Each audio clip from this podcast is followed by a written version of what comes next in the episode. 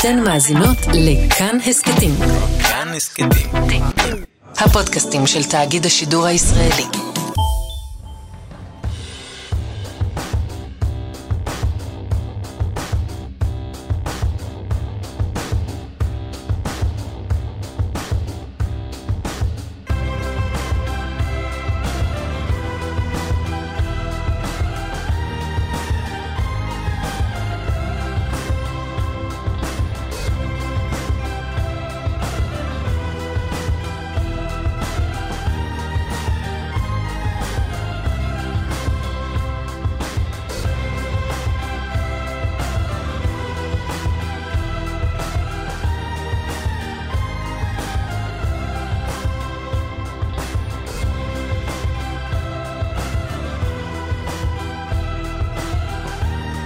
לנו כזאת תוכנית הבוקר, שאני לא יודע אם כדאי שנגיד עוד דבר מה, כי מלא מרואיינים סופר מעניינים, ממש ממתינים על הקו כרגע. באת, באת דרוך? באתי דרוך, באתי דרוך. תשמע, זו תוכנית, פף, אני רואה גם את ניר ניומן פה, גייסנו את ניר ניומן כדי... Uh, הטכנאי.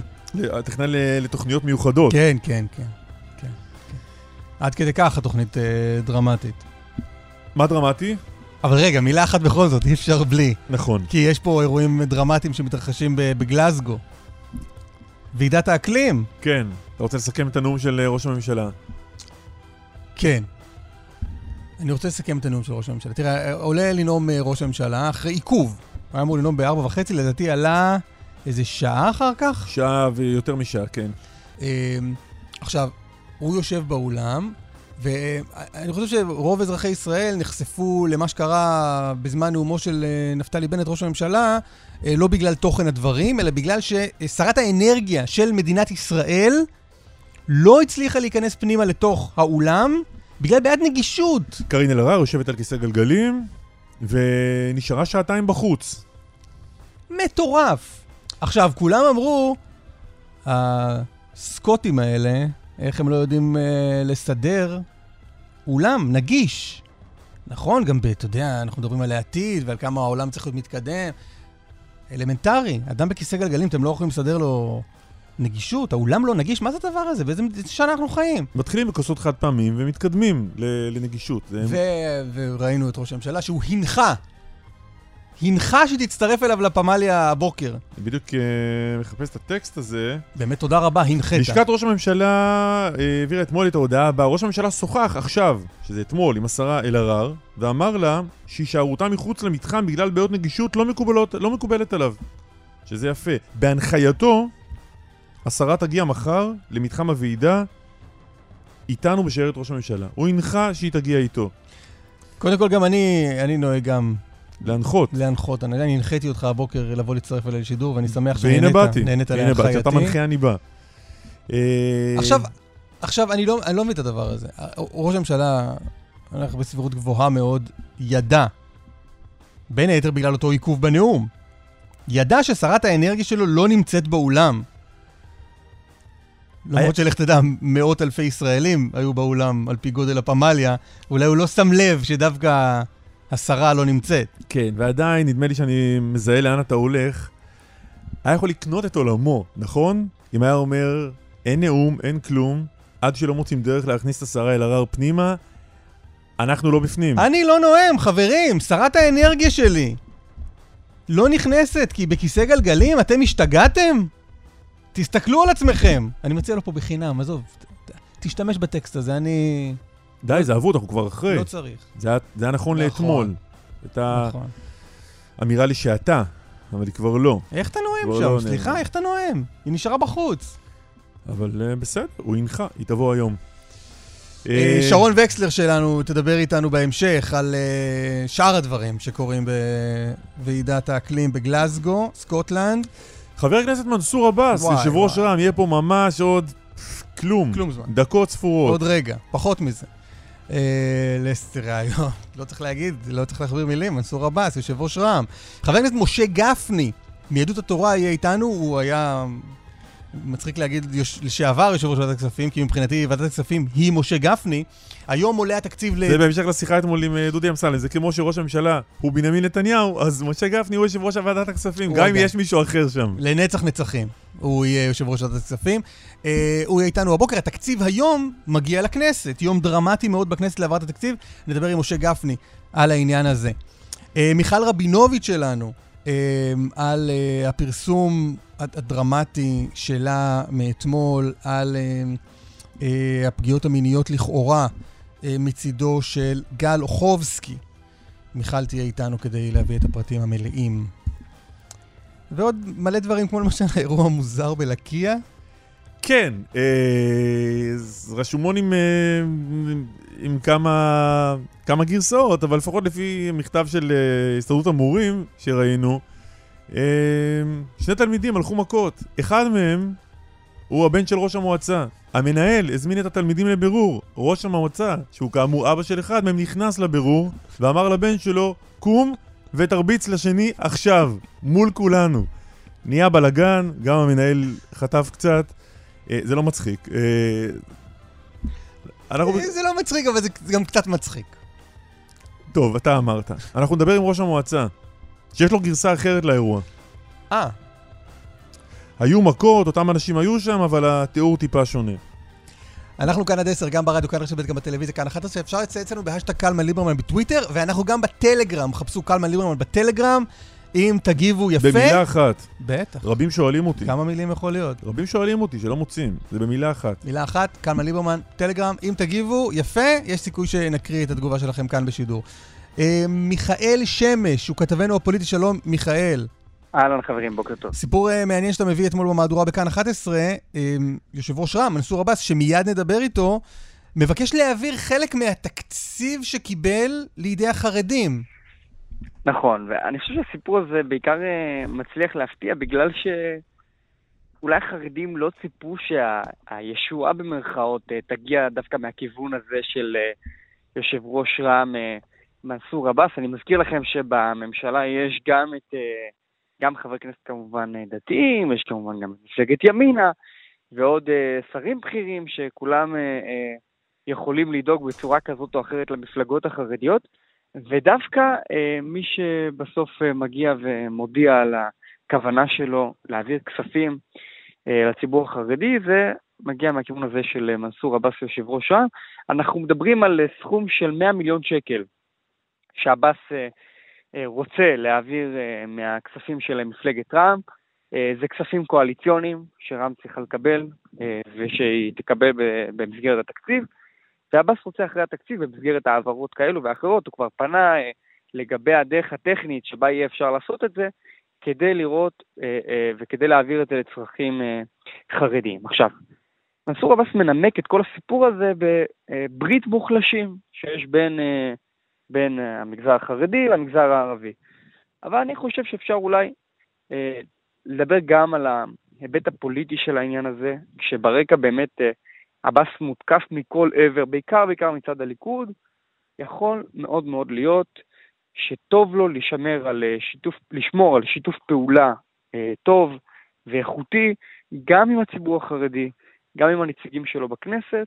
אני חושב שהמהלך שרע"מ עשתה כדי להיכנס לממשלה, לא היה רק כדי להיכנס לממשלה אחת ואחרי זה להיעלם, היא רוצה להמשיך להיות חלק משמעותי מממשלות גם בעתיד, ואולי בגלל זה הוא עושה את המהלך הזה. מיכאל, תודה רבה לך. להתראות. חבר הכנסת מנסור עבאס, יושב ראש רע"מ, שלום. שלום לכם, בוקר טוב. מה שלומך, שלומך? אדוני? שלומי טוב, ברוך השם. טוב לשמוע אותך אצלנו. גם אני שמח לעלות אצלכם לשידור. יפה, אז כולם שמחים. תשמע, הסיפור הזה של מיכאל שמש אה, די מוזר, לאוזניי לפחות, כי כששמענו הסברים למה החברה הערבית צריכה 50 מיליארד שקלים, אה, אז, אז הבנו. אבל מה, הכסף הזה הולך אליך ואתה מחלק אותו כראות עיניך? קצת לחרדים, קצת ל... איך זה הולך? בוא חברים נגיד ככה, קודם כל אנחנו מדברים על כסף שהוא של משלם המיסים הישראלי. יהודים, ערבים, חרדים, חילונים, כולם. עכשיו, רע"מ פעם ראשונה שהיא נמצאת ב... בתוך הקואליציה, ויש לה זכות גם לתת את דעתה על סדר העדיפויות של הממשלה, של המדינה בתקופה הזאת. אני לפני שלושה חודשים בליל התקציב, אם אתם זוכרים, כאשר אושר התקציב בממשלה, העליתי את הנקודה הזאת, ושוב העליתי את הנקודה הזאת שהממשלה גם צריכה לקדם את החברה החרדית ולטפל בבעיות שיש שם. גם ביום התקציב לפני שבועיים, כאשר אושרה גם התוכנית שלנו, תוכנית התקדום 550, 550, העליתי את הסוגיה הזאת. לפני כמה ימים גם ניהלתי את מליאת הכנסת, ואז יצא חבר הכנסת משה גפני. ובמקום לנאום עשר דקות לא יכולתי לעצור אותו ונאם עשרים דקות ודיבר על המצוקות של החברה החרדית, על... אה, והטענות שלו שם לא היו לאגף אחד בפוליטיקה הישראלית. גם היו לו טענות שכל השנים הם שיתו בהם. אה, נתנו כסף קואליציוני והיום הם לא נמצאים בקואליציה ואז הם איבדו כל מה שהשיגו במשך שנים בצורה הקשה ביותר. ואז אמר משפט, אה, שנינו, לא, לא רע"מ צריכה ללכת לקואליציה בלי החרדים, ולא החרדים צריכים ללכת לאופוזיציה בלי רע"מ. אבל בעיקר מה שנגע לי זה האותנטיות של המילים שלו ושל החזון שיהיה ברית של מוחלשים. זה לא רק בין ערבים ו... וחרדים. לא, אבל תסביר רגע, עוד, עוד רגע נגיע לשאלה החשובה של קלמן, אז האם 53 מיליארד שקל האלה לא אמורים להגיע לחברה הערבית? אבל קודם תסביר, אז לאן הולך הכסף? אה, אז בוא נ... המאה מיליון שקל האלה שאתה מנדב לחברה החרדית, לאן זה הולך? לא, לא, זה לא מנדב, לכן אמרתי, מה אמרתי המילה הראשונה? אמרתי, זה כסף של משלם המיסים הישראלי. ברור, אבל, ברור. אתה, אתה, מנ... אבל אתה מנתב אותו לא לשם. אני לא מנדב, חברים. אני לא מנדב, אני כחלק אז אמרתי מנתב, מזיז אותו לשם. אנחנו מתעדפים, מתעדפים. למה מחליפים אה, אה, מפלגות ו- ו- ומשטר וממשלות? כדי לשנות את סדר העדיפויות בתחומים שונים. ולכן רע"מ גם היא רוצה שהיא נוקטת בקו ממלכתי, שהיא אומרת שהתהליך שאנחנו מובילים ברע"מ להשתלבות וגם לקידום החברה הערבית זה לטובת כולם. אתם, אני אתן לכם עוד דוגמה. היום תשאלו את כל ניצב במשטרה ותגידו לו, מי דואג למשטרה, לחזק את המשטרה, להביא לה משאבים וכלים וכולי? יגידו לכם חבר הכנסת מנסור עבאס. חלק מה-53 מיליארד שקל שאתם מדברים עליהם זה 1.5 מיליארד שקל השנה, שהולכים כולם למשטרת ישראל, שיכניסו עוד, יצרפו עוד... לא, חבר הכנסת עבאס, זה, זה מצוין, זה טוב מאוד, אבל השאלה היא אחרת. מי מחליט לאן הולך כל הכסף הזה? וזה הרבה מאוד כסף. זה אתה? אתה זה שיושב ואומר, רגע, יש פה 50 מיליארד, אז בוא ניתן קצת למשטרה לא, וניתן לא, קצת לחרדים. לא, לא, לא, זה לא, לא. אז איך זה עובד? לא, לא, אני אסביר לך איך זה עובד. אה, למפלגות או לממשלה, לחברי הממשלה, אין, אין ספק שהם באו עם סדר עדיפויות. עכשיו, יש שם דרג מקצועי, מבחינתנו שני גופים שהם מנהלים את זה. אגף התקציבים מצד אחד, והרשות לפיתוח כלכלי חברתי במשרד לשוויון חברתי, ואז הם באים אלינו ואומרים לנו, אחרי שעשינו מחקר, מחקר כך וכך ולמדנו מה היה בעבר ומה הצרכים של החברה הערבית, אנחנו מציעים לכם קודם כל שצריך להשקיע בחינוך כמעט עשרה מיליארד שקל כדי לסגור פערים בתחום החינוך בין התלמיד היהודי והערבי. אבל חבר הכנסת עבאס, משהו בסיסי שאנחנו לא מצליחים להבין, ה-53 מיליארד שקלים האלה, זה לא אמור להיות כסף צבוע שהגיעו לסכום הזה כדי לה...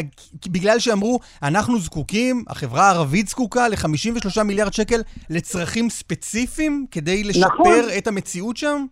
נכון. אז איך פתאום גורעים מה, מהסכום הזה 100 מיליון אוקיי, שקל עבור לא, החרדים? לא, לא, אוקיי, אוקיי. אז הם, יש חלק מההסכמים הקואליציוניים שיש סכום מסוים שהוא 500 מיליון שקל לחמש שנים, שזה, קוראים לזה אה, סכום לתיקון עיוותים. כאילו, זה הסכום שאנחנו מנתבים בהתאם לתקציב, ואז מתעדפים ואומרים, למשל, כל אחד יכול לעשות עם החצי מיליארד הזה לתקן איזה עיוותים שבא לו? הנה, אני אתן לך דוגמה. 140 מיל, מיליון שקל מזה עוברים לרשויות המקומיות.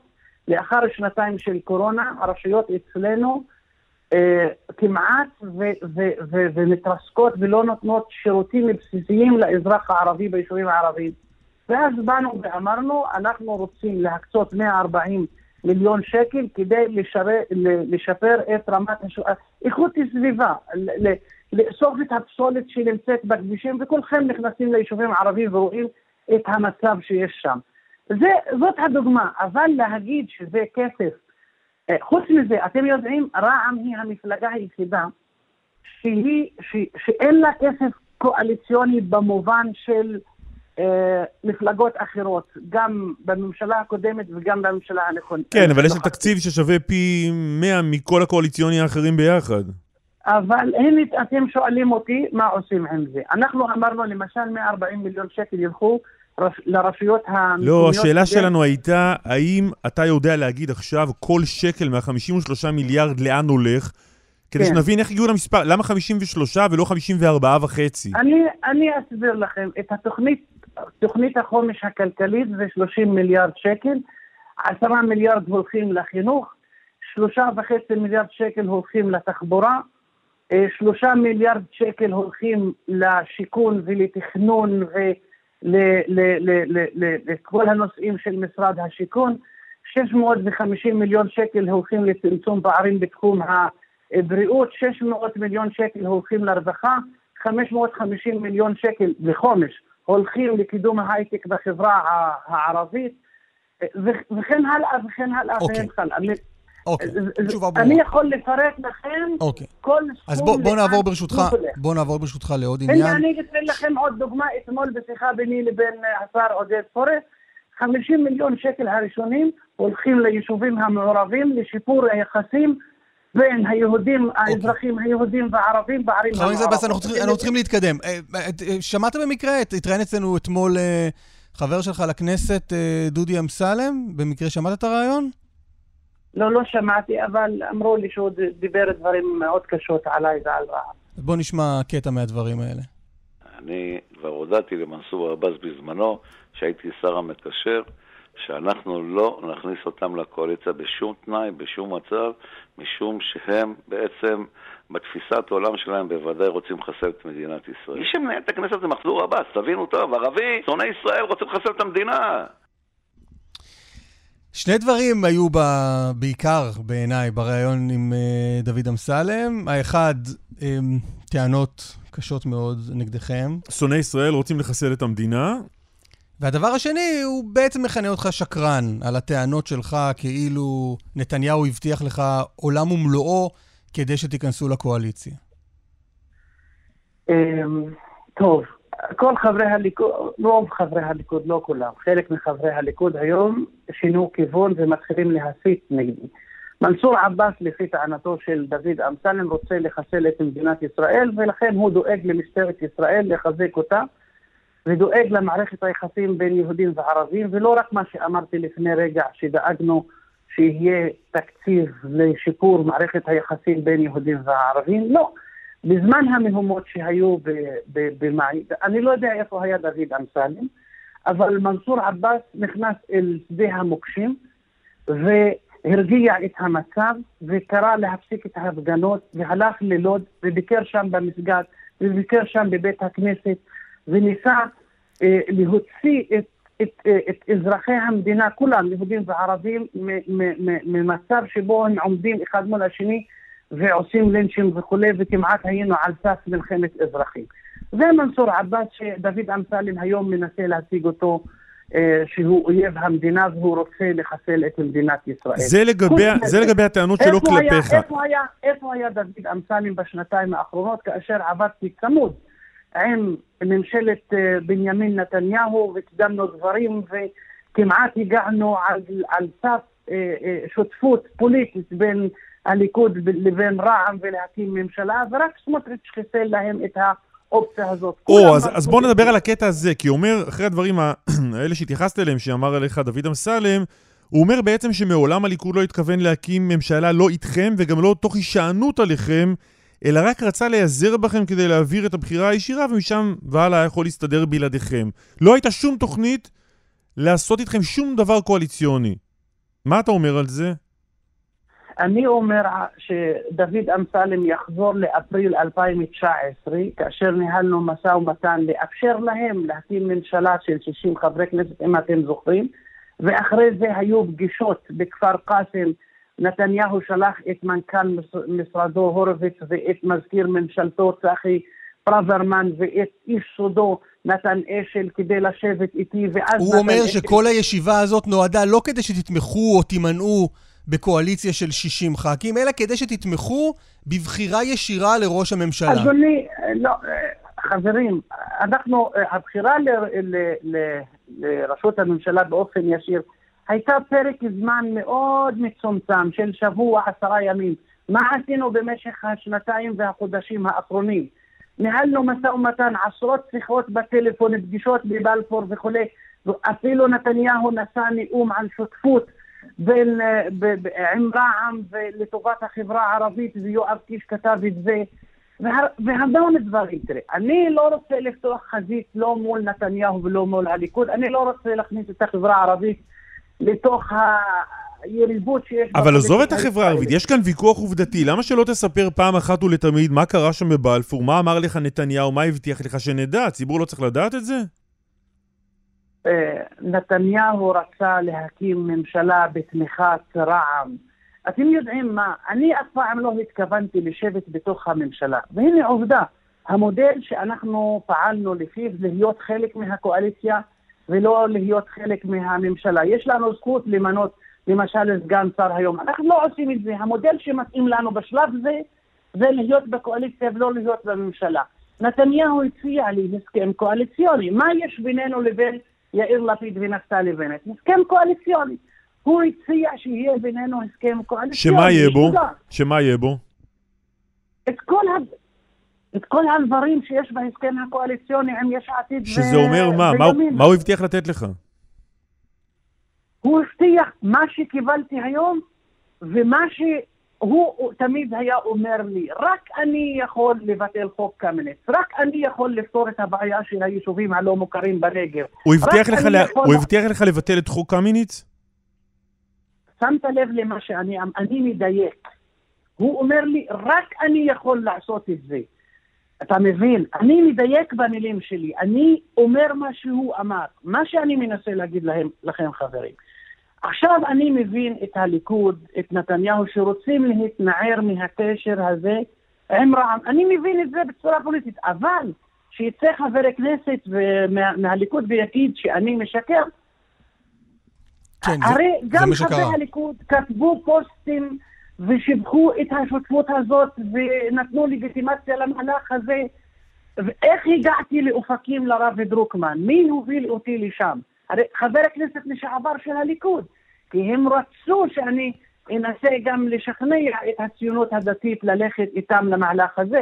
והם היו בטוחים שהציונות הד- הדתית תלך ב- איתם לממשלה בתמיכת רע"מ. אבל תסביר רגע, למה התכוונת כשאמרת אה, לבכיר בליכוד, כך סיפר אה, הפרשן אה, מוחמד מג'אדלה, אה, אמרת לו שהמשך מסע הדה-לגיטימציה וההסתה נגדנו לא יעבור בשקט, ממליצים לכם לא לאלץ אותנו להגיב בצורה שיכולה לעשות נזק אדיר לליכוד ולנתניהו. כל אזרחי המדינה, גם אלו שתומכים בבנימין נתניהו, יודעים שהוא אומר דבר ועושה דבר אחר. היום מדבר נגד uh, הליכוד, ומחר עושה, נגד רע"מ למשל, ועושה את ההפך. ולכן הפרצוף האמיתי של הליכוד ושל בנימין נתניהו, הוא נמצא במקום אחר לגמרי. ואני, אני שוב, אני לא דיברתי ולא מדבר על שיחות פוליטיות שהיו, רק מתי אני יוצא ומדבר? כתגובה ל... לא, אבל מה זה התגובה הזאת שאתה מחזיק אצלך. מה זה התגובה הזאת שאתה מחזיק אצלך ולא... ולא רוצה לשחרר החוצה? לא, מה- חברים, זה חס וחלילה, זה לא, זה לא דברים שהם לא, לא מהתחום של חס וחלילה דברים שהם נגד החוק, או... אני אומר שלאורך חודשים רבים, ואפילו זה שנתיים מאז שנכנסתי אני, חבר הכנסת מנסור עבאס לכנסת, ניהלנו מגעים עם הליכוד. ורציתי, אני ככה האמנתי, וכולם יודעים את זה. אני האמנתי שהדרך הנכונה ללכת לשותפות פוליטית, ואם השותפות הזאת תהיה עם הימין על מלא, זה טוב. עוד עניין אחד, אה, חבר הכנסת אה, מנסור עבאס מפרסם אה, השבוע אתר הקול היהודי, סיפור מעניין על עלה אלדין ג'בארין, האיש שנמצא במקום השישי ברשימה שלך, הבא בתור להיכנס לכנסת. שפרסם סרטון שמביע תמיכה, ממש תמיכה מובהקת בירי של טילים של ארגוני טרור מעזה לעבר ישראל.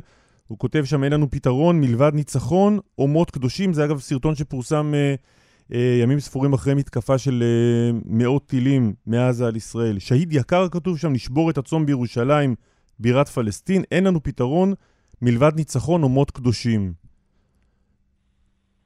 טוב, חברים, אוקיי, אני, אה, אה, הפוסט הזה קיים, אנחנו דיברנו על הנושא הזה, זאת לא הגישה שלנו ככה לבטא את העמדות שלנו, אפילו אם יש מצוקה ומצור ברצועת עזה. ואתם יודעים שאנחנו נקרעים תמיד בין הזהות הלאומית שלנו כחלק מהעם הפלסטיני ובין הזהות האזרחית שלנו כאזרחי מדינת ישראל, שומרי חוק, ושרוצים להשכין שלום בין שני העמים, היהודים והערבים. וזה החזון שלנו. ג'בארין לא נשמע כאילו הוא קרוע בין שני הדברים, הוא החליט. אה, חברים, אפשר לחזור אחורה עוד עשרות שנים ולהוציא פוסטים גם... לא, לא, זה לא עשרות שנים. מנסור עבאס, זה מ-2018, לא, לא. זה לא עשרות שנים. בסדר, עלה הוא בחור צעיר שהצטרף לרע"מ מזה תקופה קצרה. והוא מאמין בדרך של רע"מ שמנסה לקדם את החברה הערבית, להשתלב, לאזן בין המחויבות האזרחית כלומר מה, הוא מתנער מהפוסט הזה היום? זה, היום הוא כבר לא חושב ככה? עצם זה, עת חברים, עצם זה שהוא הולך איתנו בדרך הזאת, להשתלב, לרוץ לכנסת, להיות חלק, לקדם את החברה הערבית דרך המערכת הפוליטית, זה אומר שאצלו יש כיוון מאוד ברור, פועלים בכלים דמוקרטיים, שומרים על החוק, משתלבים, מקדמים את החברה הערבית, וכך גם מקדמים את החברה הישראלית. לא, אבל מנסור עבאס, אני, אני מוסיף את זה לתמיכה שהעניק בזמנו, ממש זמן קצר לפני מותו, סעיד אלחרומי, חבר הכנסת אה, אה, שמת לפני, מה, כמה חודשים, למי שניסו לרצוח יהודים בעכו. ואני מחבר את זה לפוסט הזה של ג'בארין, ואני תוהה אם לא... אם זה, שני ה, שתי הנקודות האלה שמחברים אותם, אין קו ביניהן. אולי יש אצלכם תמיכה בטרור. לא, אין אצלנו תמיכה בטרור מאז ימיו של שייח' עבדאללה נימר דרוויש, מייסד התנועה האסלאמית, שהוא קבע, אנחנו, יש לנו זהות דתית, זהות לאומית, זהות אזרחית, אנחנו שומרי החוק. הוא הכניס לתקנון ולאמנה של התנועה האסלאמית שאנחנו אה, מחויבים לשני דברים, מחויבים לחוק הרשמי, האזרחי של המדינה, ואנחנו כמובן מחויבים לחוקי ה... מה חשבת כשראית שם את סעיד אלחרומי בעכו? אתם יודעים, אני, אני קראתי את הפוסט של חברי סעיד אלחרומי המנוח עליו השלום, אין שם תמיכה בטרור. אתם יודעים מה, גם המקרה הזה של אה, אה, שלושת השהידים מעכו בשנת 1936, אה, אה, לא כולם מודעים מה הסיפור שעומד מאחורי זה ולמה המנדט הבריטי הוציא אותם להורג.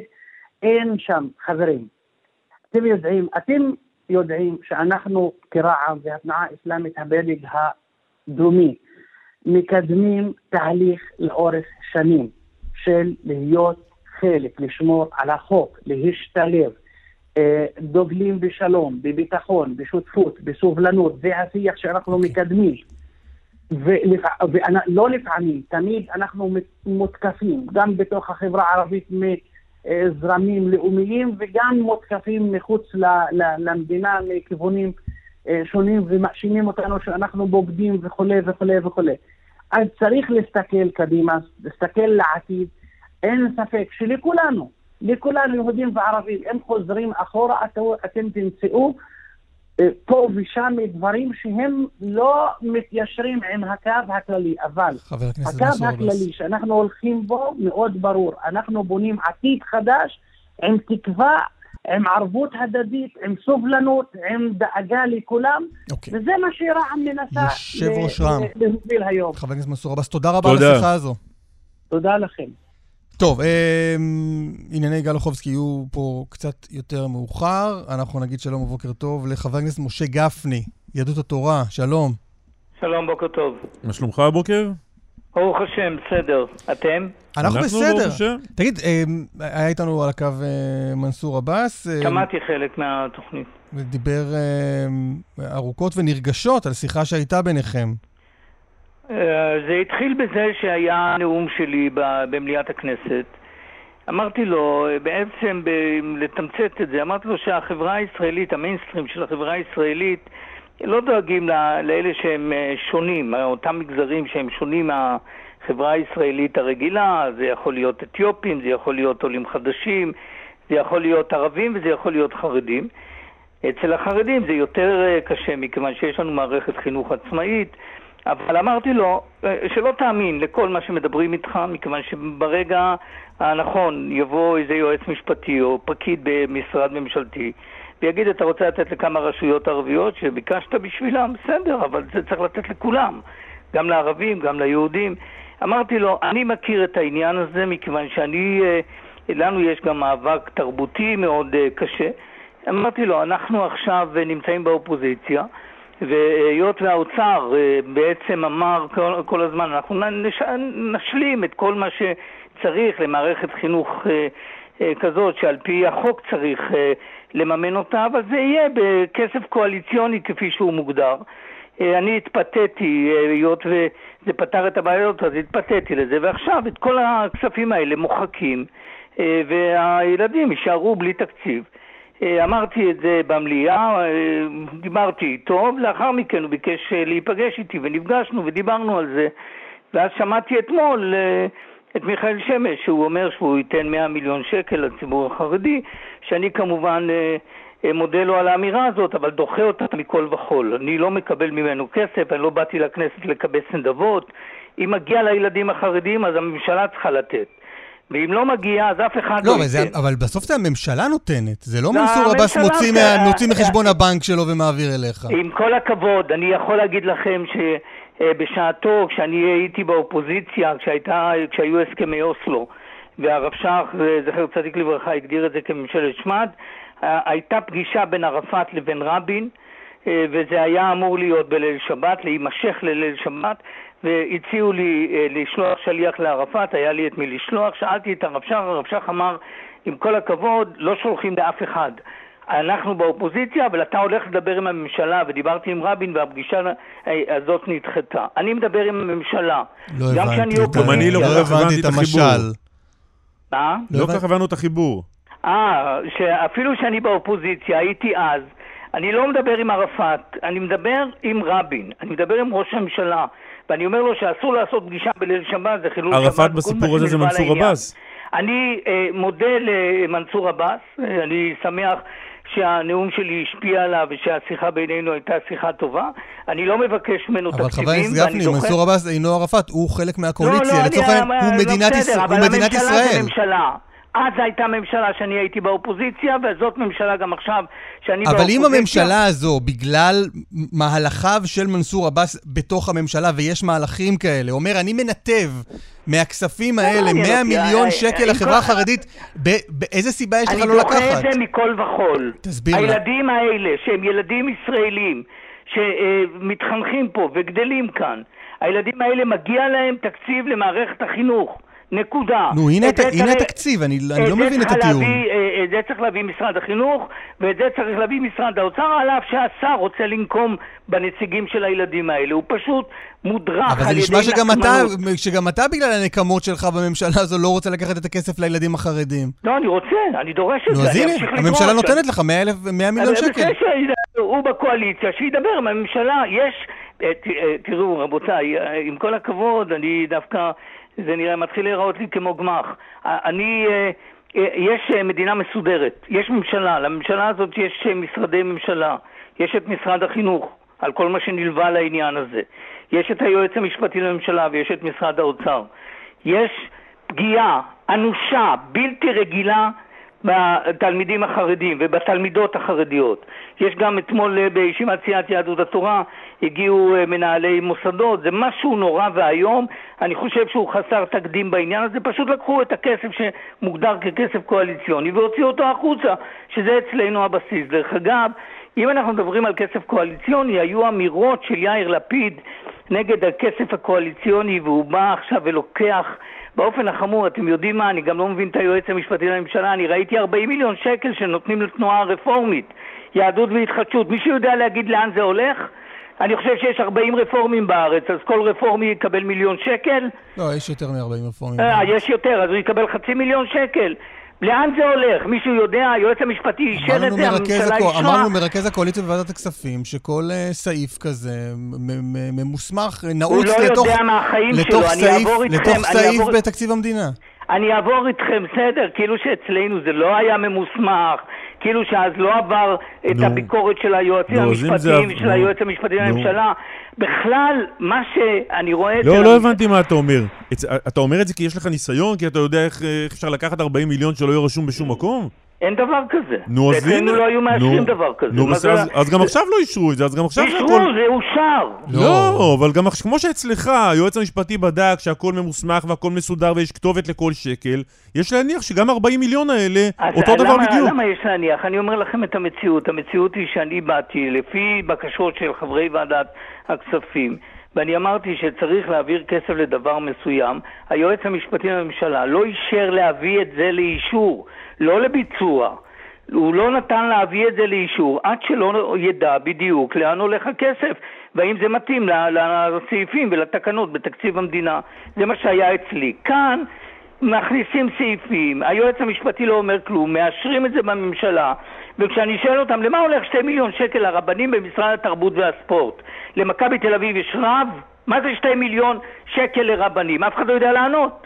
זה היה בדיון בוועדת הכספים. Okay. אוקיי. זה היה קורה אצלנו? בחיים לא. תגיד, ראינו אתמול אה, פרסום של uh, עמיתנו יאיר שרקי בחדשות 12, ששר הדתות מתן כהנא מתכוון להחליף uh, uh, הרבה מאוד, נדמה לי את רוב uh, ראשי המועצות הדתיות. זה, איפה זה פוגש אותך? זה פוגש אותי, מה שאני חושב עליו, ואני uh, uh, מבין ש, uh, ומקווה שהוא לא יצליח לעשות את מה שהוא רוצה. מה שהוא עושה, הוא עושה דבר חמור, הוא פשוט מחסל את הרבנות, הוא מנסה. אני מקווה שהוא לא יצליח. הוא מנסה לחסל את הרבנות הראשית. לא, הוא משאיר את המועצות הדתיות, לא יהיו פשוט אנשים אחרים שם, זה הכל. אה, אה, אני רואה את החוק שהוא מביא על הכשרות, אני רואה את אה, מה שהוא מדבר שהוא רוצה לעשות, אני מקווה שלא יהיה לו כוח. כשרות דיברנו בהרחבה, אבל רק תתייחס לעניין הזה ששירקי פרסם. האם, האם, האם זה רע שיפורסמו עכשיו קריטריונים חדשים, מקצועיים אולי, יהיו שם גם נשים אולי, ופשוט הסדרה הזאת תתחלף. זה דבר רע? איפה? לא הבנתי. איפה במועצות הדתיות. אבל יש גם היום נשים במועצות לא. הדתיות. כן, הוא רוצה יותר. יש לך בעיה עם זה? הוא רוצה יותר, הוא רוצה פחות... מה שהוא רוצה, הוא רוצה שיראו אותו, ושהוא אה, אה, כאילו עושה מהפכות. אני מקווה ש... בעזרת לא, לא כדי שזה לא יהיה מזוהה פוליטית. עם השתיים וחצי אחוז שהם מקבלים בסקרים, אני מקווה שהוא לא יספיק לעשות שום דבר, בגלל שמה שהוא מנסה לעשות, לא, עניינית אבל, עניינית זה דבר רע לגופו של עניין. מה רע? אתה יודע מה הוא עושה? מה הוא רוצה לעשות? אני יודע שהוא, מה שהוא עשה. סט... לפי הפרסום של אה, יאיר שרקי, אה, לקבוע סטנדרטים מקצועיים למי צריך לעמוד בראש מועצה. מצידי שיעשה את זה, מה זה משנה? בלאו הכי אני יודע שהוא אה, אה, לא יצליח לעשות שום דבר. אה, מה שהוא מצליח לעשות זה רק את החוק של הרפורמה בכשרות, שזה יביא מאכלי טרפה במסעדות, בבתי קפה, בכל המקומות האלה. איך זה, יביא, ש... איך זה יביא מאכלי טרפה? מה? איך זה יביא? אתה חושב שמתן כהנא מעניין אותו להאכיל את אה, עם ישראל בטרפות? התשובה כן. ככה אני חושב. זה מה שהוא רוצה, מתוך כוונה, זה מה שהוא רוצה. כן, ככה אני חושב, הרי אה, הוא עושה. מה זה משנה מה הוא חושב? כי מה?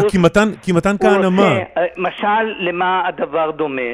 שיבואו ויגידו משהו שצריך אה, רגולציה של משרד הבריאות, שהם קובעים את מה שעושים עם החיסונים או דברים כאלה, או שאפילו כל משרד אחר יבואו ויגידו, אנחנו מפזרים את העניין הזה וזה יעבור לאחריות של...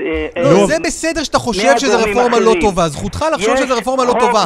אבל- לחשוד, כלומר להגיד שמתן כהנא, שר הדתות, אתה יודע רוצה... מה, אני לא חושד שום דבר. שיביא, נראה מה הקריטריונים, נדבר עליהם. לא, אתה כן חושד, כבר קראת לו בכנסת אנטיוכוס, אני חוזר על מה ששאל אותך אסף, ויכוח על איך צריך לעשות ומה צריך לעשות, זה ויכוח בעניין אחד. אבל אתה, רגע, שנייה, משה גפני, אבל אתה לא. בוויכוח איתו. רוצה- רוצה אתה מכנה אותו בכנסת אנטיוכוס ואתה אומר כאן, הוא רוצה שיאכלו לפני שאתה טרפות. אומר, אני רוצה רק להגיד לך, אני לא אמרתי שהוא אמן. אמן רצה אמ- להשמיד את עם ישראל. לא, היית, באת במצב ואז- רוח טוב, אמרת רק אנטיוכוס. ולגביו, ולגביו לא אמרתי את זה. אמרתי אנטיוכוס. אנטיוכוס לא רצה להשמיד את עם ישראל, הוא רצה לומר, אין לנו חלק באלוקי ישראל, כתבו על קרן השור, זה מה שאנחנו... וזה מה שאומר מתן כהנא. אומרים בחנוכה. אה, לפי דעתי, עם מה שהוא הביא פה אה, ברפורמה בכשרות, הוא רוצה להגיד, אין לנו חלק באלוקי ישראל. מי שהקים את הרבנות הראשית, לא אנחנו, לא החרדים אוקיי. הקמנו את הרבנות הראשית, אבל מי שהקים את הרבנות הראשית לכאורה זה הרבנים שהוא צריך לסמוך עליהם, והוא פשוט רוצה לחסל את הרבנות, זה מה שהוא עושה היום. עכשיו, לא אני אומר את זה. אומרים את. זה כל הרבנים, גם הרבנים הראשי- הראשיים, גם רבני הערים. כל הרבנים אומרים את זה, אנחנו זה לא אני אומר. נאלצים לסיים כאן. חבר הכנסת גפני, תודה על השיחה תודה הזאת. רבה. תודה רבה לכם. מיכל רבינוביץ' איתנו, אה, עמיתתנו, כאן חדשות. שלום, מיכל. אהלן. שלום, בוקר טוב, אסף, בוקר טוב, קלמן. אנחנו כמובן בעניין התחקיר שפרסם אתמול בעניינו של גל אוחובסקי. תמצתי לנו את הטענות. מה, מה מספרים שני צעירים ששוחחת איתם על גל אוחובסקי? תכף ניכנס אה, אה, לטענות. אני, אני נורא רוצה ככה להגיע לשורה התחתונה, כי מעבר לעדויות הקשות, ואנחנו באמת חשפנו אתמול, בשיתוף עם עמרי פיינשטיין אה, מתורנו, חשפנו אתמול שתי עדויות. אה, אני חושבת שמה שמהבהב, או צריך להבהב באירוע הזה, שאנחנו חיים בעולם של הסכמה. והסכמה זה עניין שצריך להיבדק בכל רגע. כלומר, אה, אם אנחנו נכנסים קצת משפטית לפרשנות של החוק, מבחינת בתי המשפט הדברים מאוד מאוד ברורים. כלומר, אחרי שאדם אומר די, אתה לא יכול להציג את זה כמשחק מיני. וגם אירוע ו- ואת אומרת את זה כי לפחות המתלונן המרכזי נגד אה, אוחובסקי שישב מול המצלמה שלך, אה, העדות, היא נכון. הגיעה מלכתחילה לאיזשהו מפגש מיני עם העדות אוחובסקי. המרכזית, אה, נכון, מתחילה בעצם בתיאור של מפגש מיני בהסכמה. אבל אז מגיע הרגע שגם אירוע שמתחיל בהסכמה יכול להפוך ברגע לאירוע שהוא אינו בהסכמה. ושוב, זה עניין שצריך להיבד- להיבדק בכל רגע. זה, זה לא עניין, אני שומעת כל כך הרבה אמירות, רגע, ת, אה, אין יותר הבדלים הרי בין גברים לנשים, אז בואו נדמיין שהסיטואציה קרתה בין גבר ואישה כדי להבין שמשהו לא בסדר אה, בסיטואציה בין בני אותו מין. אוקיי? זה גם באמת, זה לא עניין של מגדר או של נטייה מינית. ושוב, לא משנה העובדה שנקבע מראש שהמפגש הזה הוא למטרות מין. מספיק שכמו שלפי העדות ששמענו אתמול, הבקשה להפסיק נאמרה בקול רם כמה פעמים, זהו, זה מספיק, לא צריך יותר מזה. מה קרה שם אז, על פי העדות הזאת? אה, כמה שפחות אה, תיאורים גרפיים כמובן. בחודשים כן. האחרונים אנחנו מקבלים אה, יחד עם עמרי פיינשטיין אה, כמה עדויות מגברים שמספרים שבוחובסקי הטריד אותה מינית לכאורה. עכשיו, זה כולל תקיפה באלימות, כפייה אה, של אוחובסקי עליהם בניגוד לרצונם. אה, מתחיל במקרה של א', אותו אדם שעומד בבסיס התחקיר, אה, התכתבות לגיטימית באפליקציית היכרויות, שיח שמתנהל על תיאום ציפיות מוקדם, שבו מסכימים מה מתאים ומה לא, מה לגיטימי, מה לא לגיטימי. הם נפגשים, גילו של אוחובסקי אגב כמעט כפול מגילו של א', וכבר בדקות הראשונות לפי אותה עדות נלחץ איזה כפתור, וברגע זה אוחובסקי הופך להיות אדם חייתי, אלים, אפילו מנותק לכאורה, לפי אותה עדות. הוא מבקש פעם אחר פעם לעצור, המילים מפורשות, ברורות, אין אפור. די, תפסיק, זה לא נעים לי. ובכל זאת האקט הזה נמשך בניגוד לרצונו. אז מה, זה- זה- מיכל, זה ממש אונס? אני קטונתי, אנחנו בטח לא ניכנס ל- להגדרות המשפטיות. אני חושבת שברגע שהדברים האלה ייבדקו, אם הם ייבדקו, אם הם ייבדקו עם דגש, כן? כי אנחנו מכירים, זה, זה תמיד מתחיל בכל תרועה רמה, וה, והצקצוק של מי שמעורר את השיח גם בענייני הטרדות מיניות וגם בענייני הקהילה. אגב, את חלקם לא שמענו הפעם, אבל בסוף זה, זה מתמסמס באיזשהו אקורד סיום עגום בחלק מהפרשות. את נפגשת איתו עם גל אוחובסקי? דיברת איתו? התשובה היא כן. אמ, בהרחבה בקצרה, אה, באחד מהימים האחרונים הייתה פגישה עם גל חובסקי וצוותו הנרחב. אה, מה זה צוותו? מה, יועצי תקשורת, עורכי דין כאלה? אה, עורך הדין Mm. ליאור אפשטיין, ועוד כמה אנשים, צוות נרחב. ותראו, קרב חייו, כן? Mm-hmm. אנחנו גם לא גוף שיפוטי, אנחנו גוף כן. עיתונאי שמקבל עדויות ובודק, אבל הייתה אווירה דווקא, הייתה אווירה מכבדת, אני אשמור על פרטיותו, אני אמנע אה, מתיאורים נוספים, אבל אני חושבת שמסתכלים בלבן של העיניים אחד של השנייה. אולי צד אחד מקווה שתשב מולו ותבין שאתה יושב מול אדם שמאחוריו חיים שלמים מלאים, והצד הזה גם מנסה להבין מה יש לך ביד. מי האנשים שנפגעו לכאורה והגיעו אליך, איך הם הגיעו אליך, למה הם הגיעו אליך, או אם להיות יותר ספציפית, מה השמות שלהם. ואתה בלאפ הזה, בלוחמה הפסיכולוגית הזאת, צריך גם כמובן לשמור על החיסיון של המקורות שלך, על האנונימיות שלהם. אה, ואתה תמיד רואה לנגד עיניך את האנשים שאתה במקרה הזה הקול אוקיי. שלהם, ששמרו במשך בהחלט. שנים בבטן. מיכל רבינוביץ', אה, זמננו נגמר. תודה רבה. תודה רבה, מיכל. תודה רבה, תודה. יום טוב, ביי. סוף שעה ראשונה, פרסומות, חדשות, ונחזור לעוד לא מעט דברים.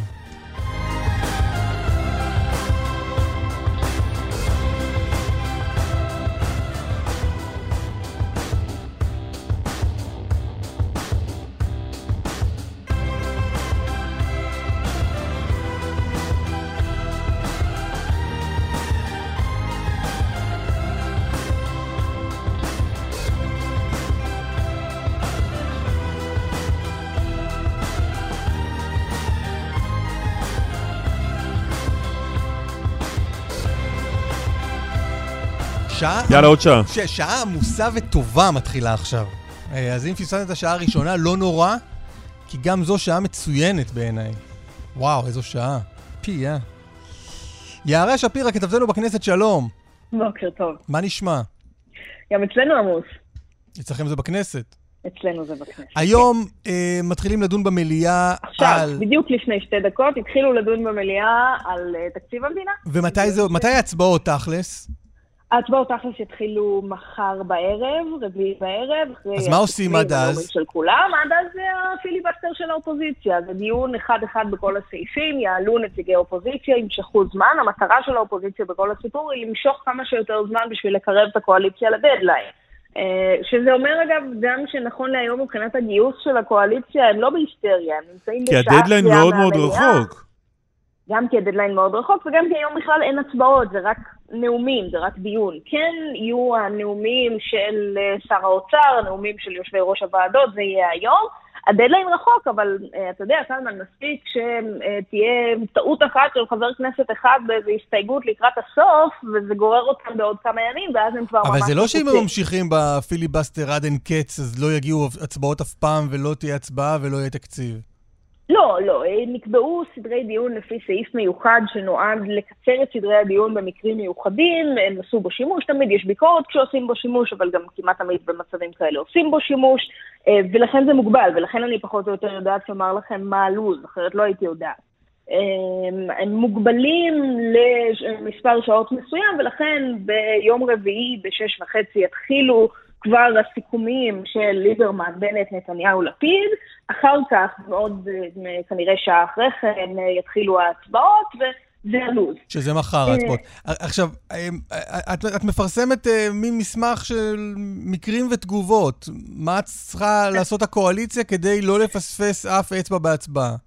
כן, זה מאוד מצחיק. אז קודם כל, אה, חברי הקואליציה קיבלו את ההנחיות הכלליות, לבוא בבגדים נוחים, אה, להביא אוכל, הם סידרו ביניהם מי מביא אוכל וכן הלאה. אה, בקואליציה מינו... סידרו ביניהם מי מביא אוכל? כן, זה לא מנהלי הקואליציה, זה הח"כים סידרו ביניהם, אבל הם כבר עשו קבוצות וואטסאפ. לפי התמונות בטוויטר, הכי טוב שדודי אמסלם יביא אוכל. כן, אבל אני לא יודעת... האיש יודע לבשל, כמה הוא כך זה ירצה נראה. לסייע גם לחברי הקואליציה. אה, לקואליציה, סליחה. סליחה, לא, כן. לא, לא יביא. אה, לא, לא, לך תדע, דווקא הוא איש נחמד, הוא לפעמים מביא, אבל. בכל זאת צריך איזו התארגנות פנימית. אה, ומעבר לזה, הם עשו באמת מסמך מפורט שאלנו אותו. אתמול מה הוא עושה, מה הוא יעשה אם אה, נפתלי בנט ייכנס אליו לחדר, האם הוא יכנה אותו ראש הממשלה, הוא אמר, אני אגיד לו מיד, צא החוצה. זו לא מערכת יחסים שנשמעת כאילו מובילה ל... לחלוק. לחלוק ביחד את אה, מאכליו לא, של לא חבר כולם בנט. כן, לא כולם. מקרים ותגובות. קודם כל, יש בכל חצי שורה במליאה חבר כנסת שהוא אחראי לתצפת על כל הנוכחים בחצי השורה שלו ולדווח להנהלת הקואליציה אם מישהו יוצא. מחוץ למליאה יהיו צוותים של הסיעות שיעקבו אחרי כל תזוזה של חבר כנסת מחוץ לפרסה, מחוץ לאזור של המליאה, ממש יעקבו אחריו, הם גם מחולקים לפי אזורים. במקביל, הם עשו מקרים ותגובות באמת לסיטואציות. למשל, אם חבר כנסת נעלם, אז יכריזו הצבעות שמיות במליאה, והצוותים של הסיעות יחפשו אותו לפי אזורי. אם חבר כנסת יהיה חולה, גם יחפשו קיזוז, ובמקביל, דרך יו"ר הכנסת, יארגנו אזור סטרילי במליאה, כדי שיהיה אפשר להכניס אותו. הם גם נערכים. חולה, כלומר, אולי- מה, מאומת קורונה, זה הכוונה, ואז אזור, קורונה, אזור סטרילי או- כדי שיוכל להיכנס בכל זאת. נכון, או הם, הם חשבו על אה, רעיונות אחרים, למשל אתמול... אבל רגע, אה, במערכת היחסים הנוכחית בין הקואליציה לאופוזיציה יש מצב לקיזוז? אני בספק רב. אה, רק אם זה יהיה סיטואציה מאוד ברורה מבחינה רפואית, לפעמים אה, כן אה, שמתגייסים. הם לא מדברים רק על קורונה, הם מדברים גם על מחלות מסוגים אחרים. חבר כנסת מאושפז, למשל, חבר כנסת שהם חשבו למשל על חיסוני שפעת, חילקו לנו אתמול בכנסת חיסוני שפעת, זה מאוד נחמד, חילקו גם לח"כים, נורא ביקשו מהם לא לעשות את זה למקרה של תופעות לוואי, אבל אמרו, אם למישהו יש תופעות לוואי קשות לחיסון שפעת משום מה, אז, אז גם לזה הם נערכו ב, אה, כחלק מהתרחיש הזה. אבל אני רוצה לדבר איתכם על התרחיש הכי מעניין בעיניי, למקרה שחבר כנסת יערוק ברגע האחרון. אם מגיעים לקראת הצבעות בקריאה שנייה שלישית ורואים שאחד מהח"כים בתחתית הרשימה של ימינה או תקווה חדשה או משהו לא איתנו. אה, ושם הם הכינו מראש אה, הצעות תפורות לפי חברי כנסת באופוזיציה, הצעות מפליגות, שיוכלו להציע להם אישית ברגע האחרון בתמורה לתמיכה בתקציב. אה, רוב חברי הכנסת האלה מהרשימה המשותפת כמובן, אני מבינה שיש שם גם מסיעות אחרות, אני עוד אנסה לשים את היד על המסמך הזה, אבל אה, עד התקציב הם אה, ממש ככה מחביאים אותו טוב. מה הם יהיו מוכנים להציע למקרה שהם מגיעים לסיטואציה הזאת. אה, הם כן גם מתכוננים למה קורה אם התקציב באמת נופל בשלב מאוחר, מה קורה אם הפסדנו בקריאה שנייה שלישית באופן שמסכן את העמידה בלוחות הזמנים, ושם הפתרון במסמך הזה הוא לנסות לדחות בחקיקה את מועד העברת התקציב. ראינו את זה כבר נעשה. אה, זה באמת אוקיי. מוצא אחרון, אבל זה לגמרי... תגידי, מה אפשר לתת לחברי הרשימה המשותפת כדי שיתמכו בתקציב? יש אה, משהו ספציפי כזה? תמיד יש להם, אני לא, אה, שוב, אה, הלוואי שהיה לי את המסמך, והם גם תופרים את זה אישית לכל חבר כנסת, אה, אבל ברור שיש דרישות שהרשימה המשותפת מביעה אותן מתחילת הקדנציה. בוא נבדוק, בוא נבדוק, בוא נבדוק את זה ביחד. חבר הכנסת אוסאמה סעדי, תע"ל, הרשימה המשותפת, שלום. תודה, יערה. תודה, תודה. בוקר טוב לכם ולכל המאזינות. והמאזינים. מה שלומך? בסדר גמור, מתכוננים לימים אה, רצופים וקשים, אבל אנחנו אה, רגילים, זה בסדר. איך תצביע? אנחנו, הרשימה המשותפת, אה, הכרזנו שאנחנו מצביעים נגד. בטוח. בטח. אבל עוד לא ראית את המסמך של המקרים ותגובות של הקואליציה, אולי יש להם שם משהו תפור במיוחד בשבילך. זה כבר אה, הכל אה, מנוי וגמור, הם, אה, כבר הכל אה, מוכן. אה, אה, לפי דעתי לא, אה, אי אפשר עכשיו לבוא ולתקן בדקה ה-90 או בתוספת הזמן. אנחנו הצבענו בוועדת הכספים לפני כמה ימים בשעה שלוש וחצי לפנות בוקר והצבענו נגד התקציב הזה כי מדובר בתקציב רע מאוד ל... לאזרחים בכלל וגם ל... בעיקר לחברה הערבית, אתה אומר, 53 מיליארד, זה לא. משהו שאפשר להתגאות בו. אין בו 53 מיליארד ואין בו את כל המיליארדים שדיברו על זה. מה זאת אין אומרת? תקציבי, אין סעיפים, אין תקנות. אה, הכל... אה, עכשיו אנחנו מדברים קודם כל על אה, תקציב לשנת 2021-2022. ב-2021 אה, אין אה, כלום, כי אה, מה שיש ב-2021 זה העברנו ממה שנשאר ב-922, העביר, העברנו את זה אז בהחלטה של הממשלה שאנחנו מעבירים את התקציבים שלא נוצלו מתוכנית החומש 922, העברנו את זה ל-2021, ומה שיש עכשיו זה תקציב ל-2022 בלבד. אה, שאר הדברים זה אה, הסכמים קואליציוניים, אבל אין להם עיגון אה, תקציבי. וכפי ש... כן, יהיה להם בסוף, אוסאמה סעדי בסוף יהיה להם מיגון תקציבי, אבל אתה, לא- אתה לא באמת יכול להסתכל על כל ההישגים, והביא הישגים מנסור עבאס עם המפלגה שלו, ולהגיד, אה, זה שום דבר. אתם לא, נשארתם אני- באופוזיציה. אני לא אומר, אני לא אומר שום דבר. כל תקציב שהוא אה, בא לחברה הערבית, למועצות המקומיות, אנחנו מברכים על זה, וזה יהיה זכות, וזה לא חסד.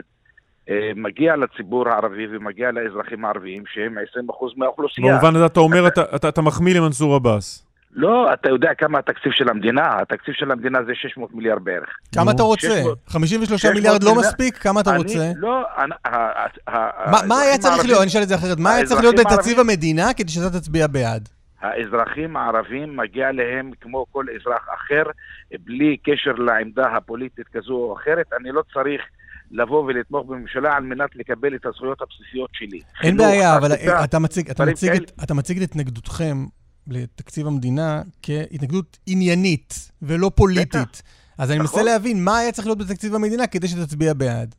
אה, קודם כל שיהיה תקציב אה, בעד החלשים, בעד ה... מה זה אומר? מה זה אומר במספרים, בתקציבים? מה זה אומר? אה, אני חושב שלפחות, לפחות אם אנחנו רוצים לדבר על גישור בפערים וצמיחה כלכלית, לא פחות מ-64 מיליארד אה, שקל אה, אה, לחברה הערבית. זו גם המסמך שהגישו מרכז מוסאווה, שהוא אה, מתמחה בתקציבי המדינה לאזרחים הערביים.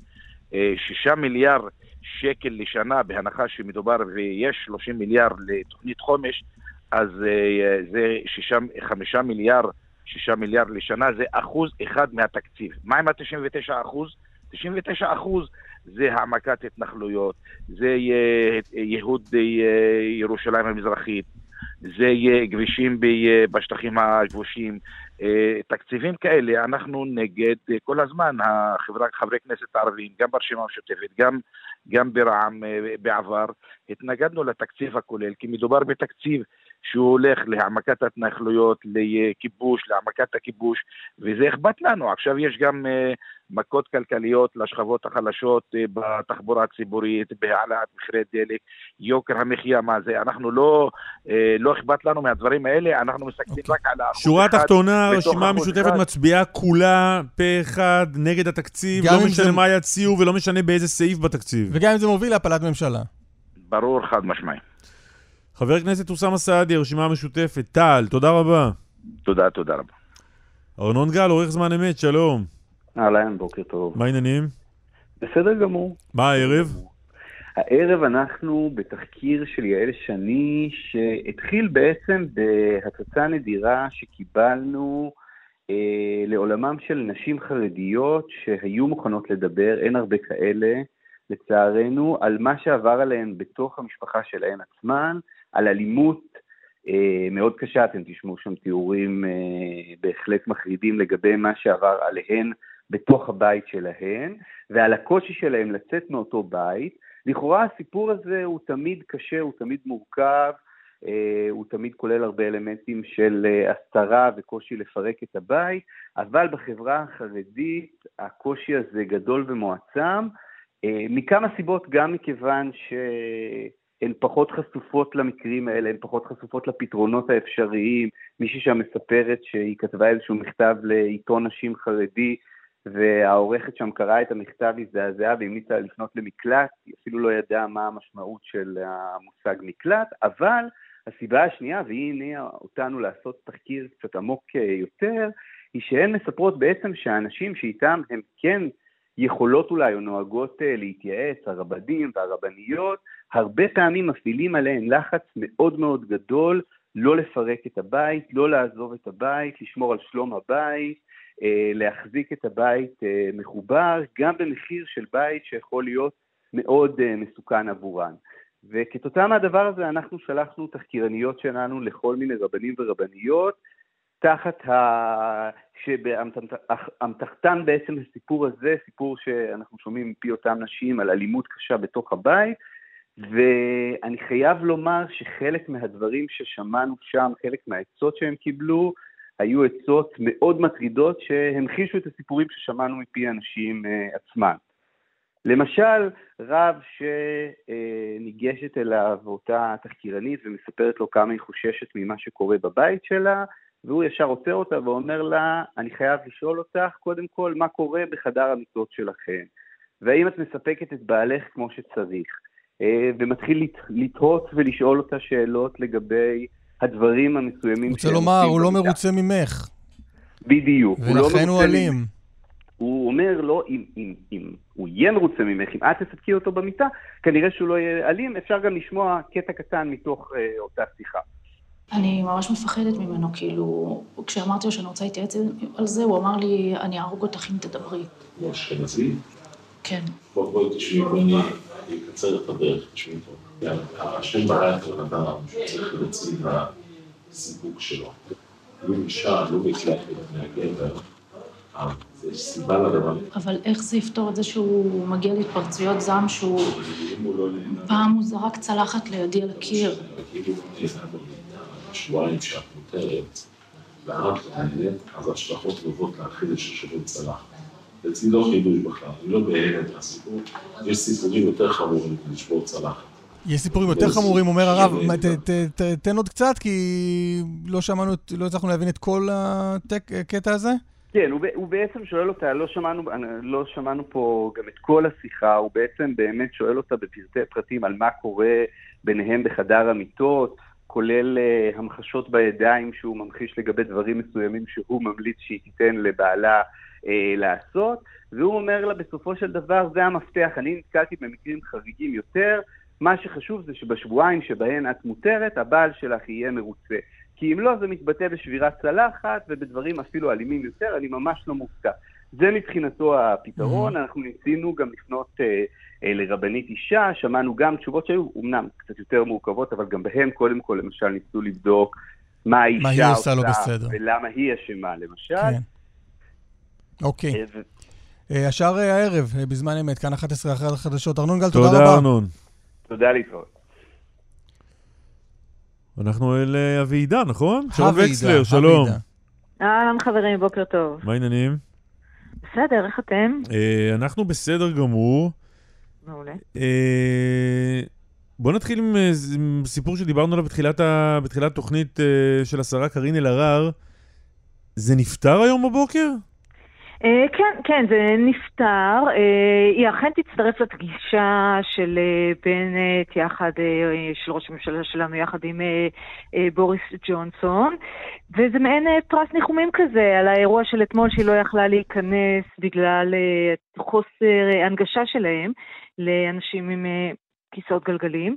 אה, אז הסיפור הוא כזה, היא תצטרף לפמליית אה, ראש הממשלה, אבל היא תגיע ברכב שלה, בחלק הראשון, עד שמגיעים לאזור הסטרילי, בגלל כל מיני בעיות אבטחה אה, בריטיות, אז היא תיסע בנפרד, מהחלק הסטרילי היא כבר תצטרף לפמליית ראש הממשלה ותיסע עם השיירה שלו, ואכן היא תצטרף לפגישה, ובאופן הזה יש נחמה מזערית לעוולה המאוד גדולה שנעשתה אתמול, שזה מאוד מפתיע, נכון? לי, אם יותר, זה נראה מעליב עוד יותר.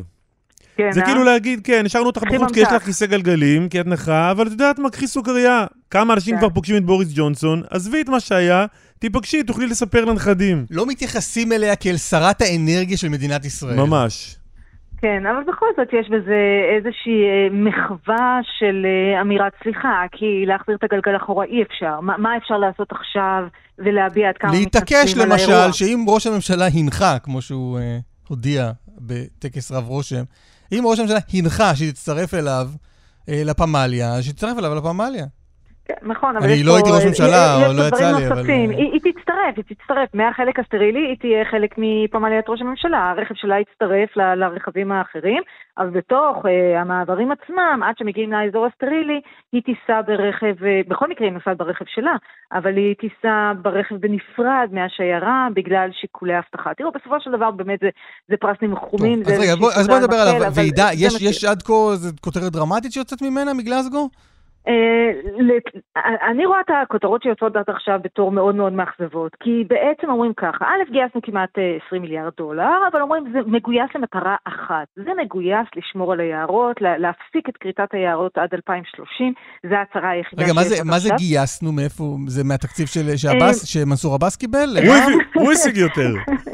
כן, אז לא, זה, הוא נתן 100 בעצם... מיליון לחברה החרדית, ואז בואו קחו עוד 20 לאקלים. 20 מיליארד כן, למשבר. האקלים. אז אה, ג'ף בזוס למשל, אה, מייסד אמזון, יתרום 2 מיליארד דולר, וארצות הברית תורמת, ויש מדינות נוספות. זה, זה הקטע שהמדינות העשירות צריכות לתמוך במדינות העניות יותר, אז בינתיים גויס 20 מיליארד דולר מהמדינות, אבל הם אומרים שזה למטרה מסוימת. זה למנוע, לשים קץ לכריתת היערות ולשמר את היערות שכבר נכרתו ולטפל בהם ו- ולנטוע מחדש.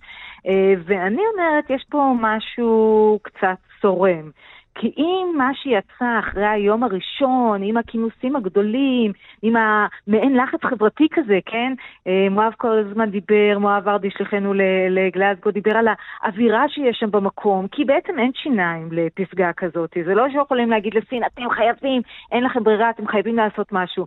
שהם המזהמים הגדולים בעולם. זה מין כזה, בואו חבר'ה נירתם ביחד, זה מין אה, גיבוש כזה של כל המנהיגים שאומרים יאללה בואו נעשה את זה, ומעודדים אחד את השני. ובעצם ממה שיוצא אחרי היום הראשון, שהמנהיגים הגדולים ביותר דיברו עד עכשיו, אה, זה רק הסיפור הזה של כריתת יערות ושמים את הדגש על העניין הזה, זה מאוד בעייתי. כי אנחנו צריכים הרבה מעבר לעניין של היערות. אין ספק שצריך את היערות, כן? אבל זה כאילו להשתמש בעצם בטכנולוגיה שקיימת לנו עד עכשיו, שזה זה מה שהיה קיים לנו כל השנים, כן? העצים, אנחנו יודעים שהם קולטים את ה-CO2 ופולטים חמצן. זה, אתם יודעים, זה, זה תהליך... שאנחנו לומדים בשלב מאוד מוקדם בחיינו.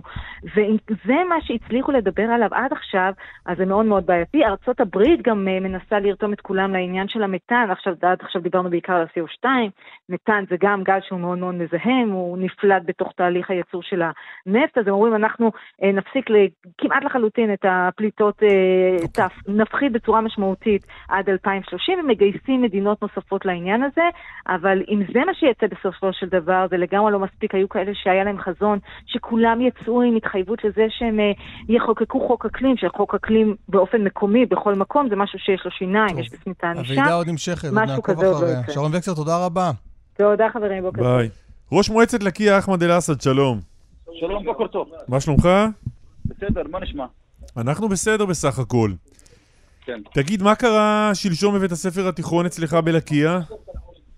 בסדר, קודם כל בבית ספר אה, תיכון ביום אה, א', ביום ראשון הקרוב, אה, מנהל בית הספר תקף את הבן שלי בעקבות התקיפה. המנהל תקף את הבן שלך. מנהל בית הספר, כן, תקף אותו, והילד נזקק לטיפול רפואי. והוא לא הבן שלך. הוא- הוא תלמיד בבית הספר. תלמיד בבית ספר.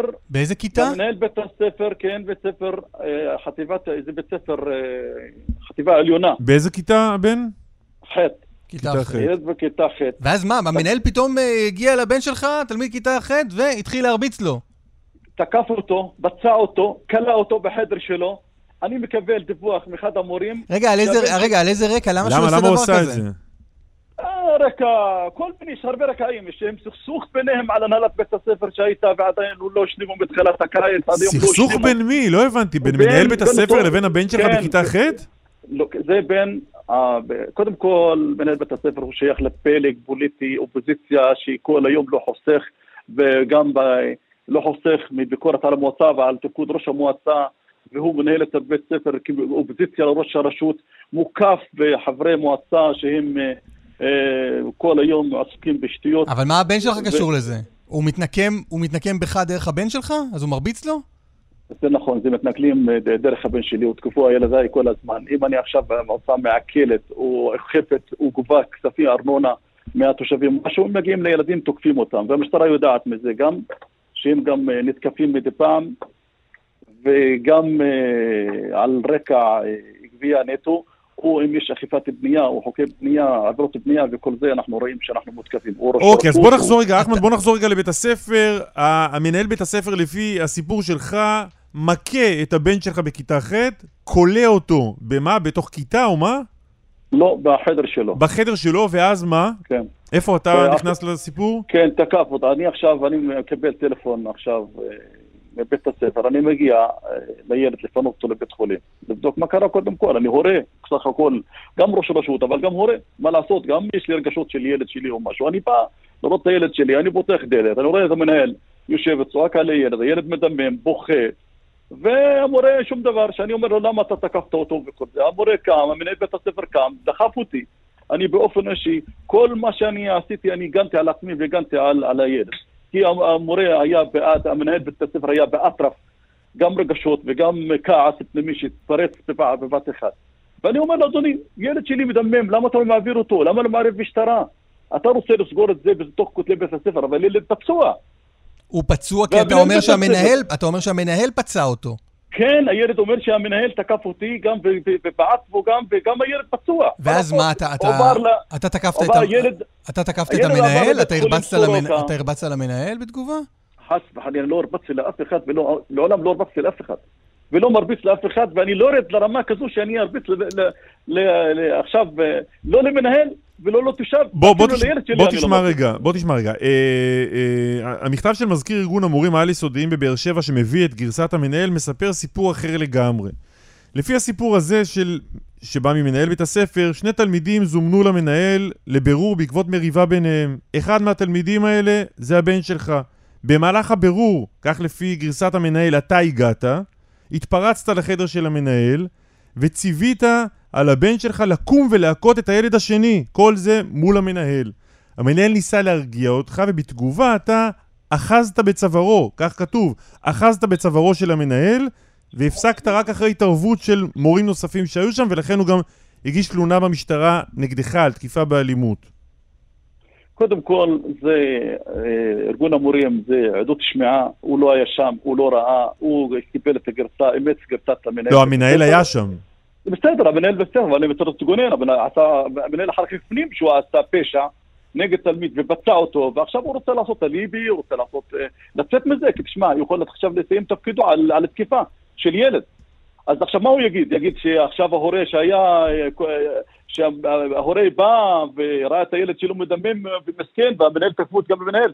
אני אשאל את המנהל עכשיו, מי אחראי על אלימות בבית ספר? מי אחראי עכשיו שילד פצוע אצלך למה אתה לא פינית אותו לבית חולים? קודם כל תפנה אותו, אולי פצוע, אולי מדמם, אולי יש לו שבר בפנים. מה, אתה רופא? יש לך השכלה של רופא, הסמכה? לא, לפי הגרסה שלו, מי, ש... מי שפצע שם זה אתה. איך? לפי הגרסה של המנהל, מי שפצע ונקט באלימות זה אתה. אני אומר לך, הילד שלי, ילד שלי, הוא נפצע והוא פונה לבית חולים. באמבולנס פונה מבית חולים וגם טופל ויש אישור גם מחדר מיון. לא אמרת לבן שלך לקום ולהכות את התלמיד השני? לא, אדוני, לא, אני אומר לך עוד פעם, לא.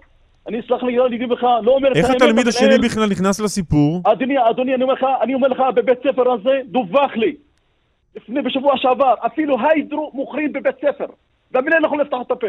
והסוחרים קרובים של, של, של מנהל בית הספר. מה זה היידרו? זה, היידרו, זה, היידרו זה סמים? סליחה, אני לא כן, יש, יש סמים, היידרו בבית ספר התיכון הזה משווקים. ואני אומר לך, עוד בנוסף לזה, המשטרה יודעת, יש תחנת סמים. ומי שמנהל אותה, ומי שמפעיל אותה, קרוב משפחתו של מנהל בית הספר. ידוע על התיקים שלו. תגיד, אבל גם... ש... שאל קלמן, מה בעצם, אם, אם הגרסה שלך היא הגרסה הנכונה, מה בעצם עשה שם עוד תלמיד? ישר את המנהל.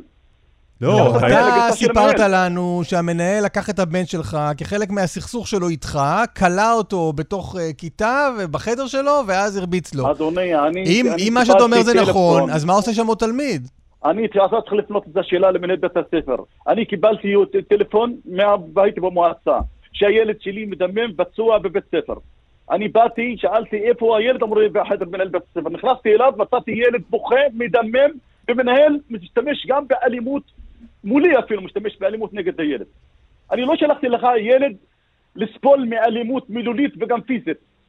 וגם אם אתה אומר שמעורב עכשיו יש לו טענה אחרת שהוא נפצע על ידי ילד שהוא בן דודו או בן אחיו של מנהל בית הספר. זה לא יעלה על דעת שגם גם, גם ילד מותקף, גם ילד סבל מאלימות פיזית וגם מילולית, גם ילד פונה לבית חולים, וגם עכשיו אבא שלו עכשיו מואשם שהוא תקף מנהל בית הספר. אני רואה שבמכתב שלך למשרד החינוך אתה מספר שהילד שלך נדקר שלוש דקירות. נכון, וגם זה מה שגם מתואר בטופס שחרור בבית חולים. נדקר, וזה לא פעם ראשונה נדקרים ילדים גם פה. תגיד, אה, אה, בית הספר מושבת עכשיו? אדוני, בית ספר אה, מושפט על רקע פוליטי גרידא, ואני אומר להם, חברים, מי שרוצה, תשמע, יש בשדות, אני אמרתי לתושבים שלנו, גם ביישוב, יש אה, אה, שלושה בתי ספר תיכוניים ביישוב, שניים עובדים כרגיל, המנהל הבית ספר הזה, שהוא גם משפחתו, לומדים רק משפחתו, משפחת סטאנה לומדת בבית הספר הזה, היא מושבתת על רקע, אתה יודע מה, חמולות ומשפטים. מצידי ישפטו עד הודעה חדשה. מתי שיתחילו לחלות עם בית ספר, מורים ממתינים, משרד החינוך מממן. איך זה ייגמר האירוע. הזה? רק מילה אחרונה, אחמד. אל-אסד, איך ייגמר הסיפור הזה? איך ייגמר? המשטרה מטפלת בזה, מה אני... לא, יש אה, בית הליך ספר, עזוב. רגע, לא, לא מדבר על הוויכוח הזה ביניכם. אדוני, הבית ספר, הבית ספר בטוח. יש שם הרבה תלמידים שצריכים ללמוד, אני מניח. אדוני, יש בית ספר בטוח, יש מורים, ארגון המורים עכשיו מתעסק ומגן על מורה אלים בבית ספר, תוקפן, תקף ילד שנזקק לטיפול רפואי, ועכשיו מהגנים עליו גם מענישים את התלמידים. תקשיב, זה יחזור לתושבים עצמם. מי שרוצה ללמוד, בבקשה, בית ספר בטוח, הוא יכול לחזור מחר ללימודים מיידי או היום.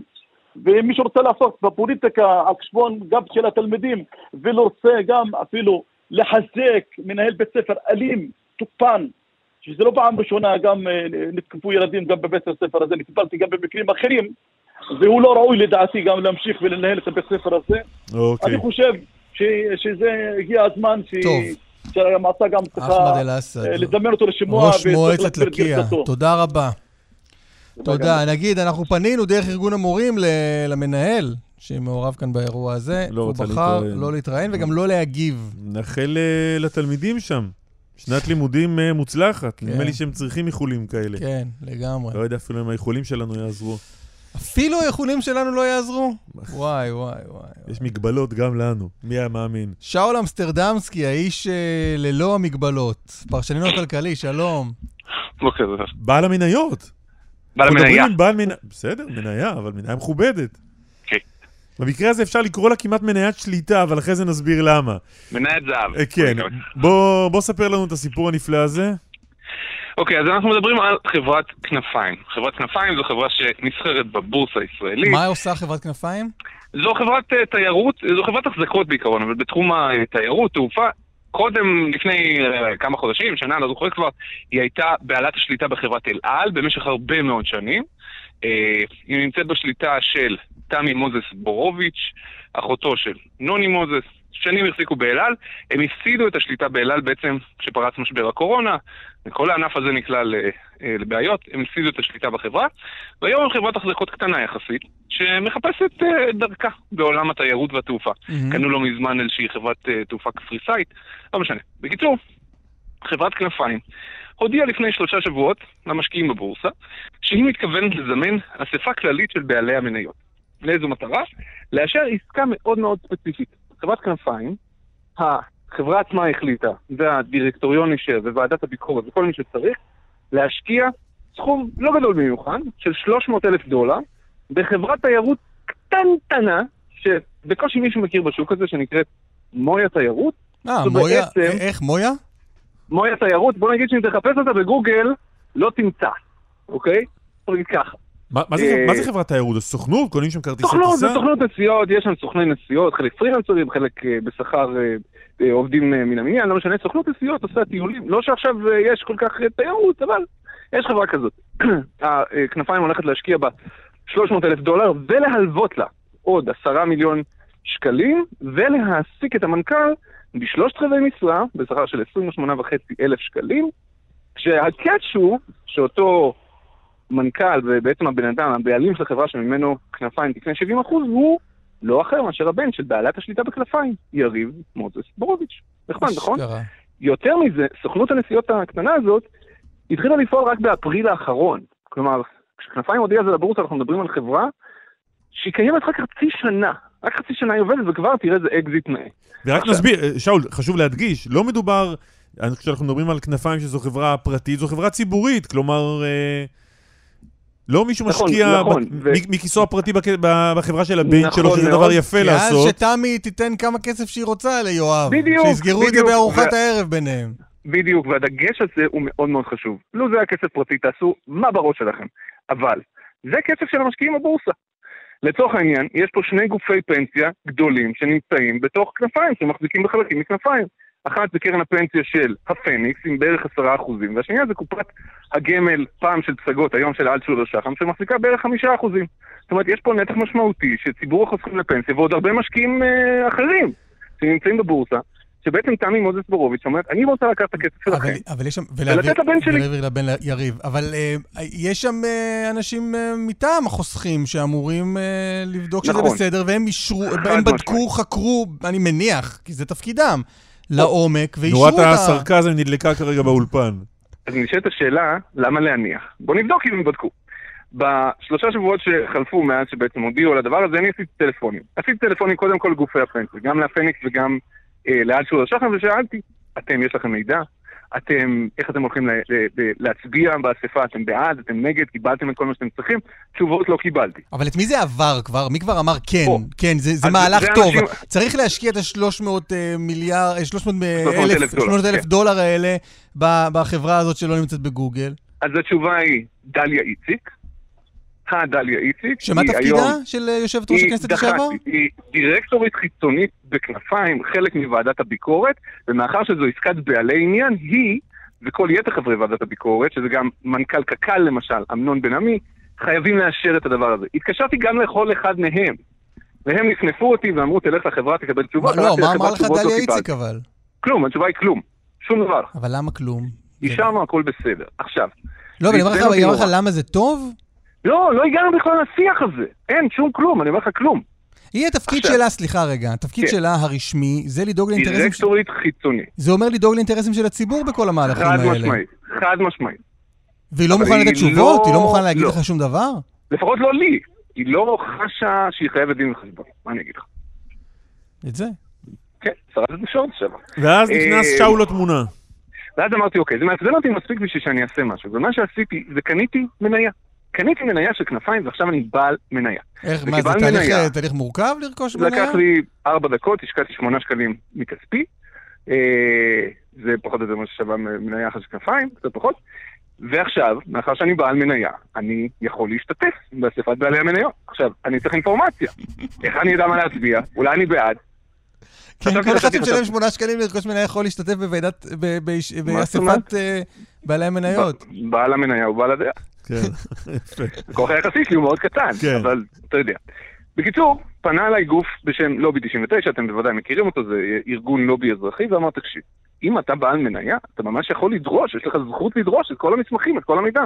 בוא, אנחנו נייצג אותך כעורכי דין, ללא תמורה, ללא תשלום, ואנחנו נפנה אליך. וזה מה שעשינו אתמול. אתמול לובי 99 פנה בשמי, אתה יודע, מרשי שאול אמסטרדמסקי, זה נחמד. כן, יפה. אה, ודרש את כל המסמכים, זה היה בבוקר. בצהריים צילמנו על זה סרטון. הנחיתי, צריך להגיד, הנחיתי את אה, הצוות כן. המשפטי שלי להביא את. הניירת הרלוונטית. בדיוק.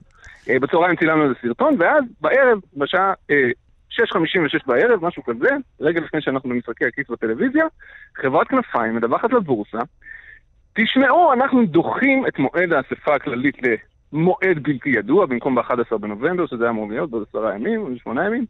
אה, למה? מה הנימוק? הנימוק הוא שכל מיני גופי פנסיה ומשקיעים פרטיים פנו אלינו בבקשה לקבל מידע וכולי, ועכשיו אנחנו חושבים על כל הסיפור הזה מחדש. רגע, ובלי כינוס אספת בעלי המניות אי אפשר להוציא את המהלך לפועל. לא, לא ניתן, ושים לב, באותה אספת בעלי מניות, כל בעלי העניין, שזה תמי מוזס בורוביץ' וכל השותפים שלה בחברה, הם לא יכולים להצביע, רק בעלי מניות המיעוט. כלומר, הפניקס, ואלטשולר שחם, ואני, וכל אחד מהאנשים האחרים שמחזיקים מניות שהם לא... פניקס, אלטשולר, שחם. ואני.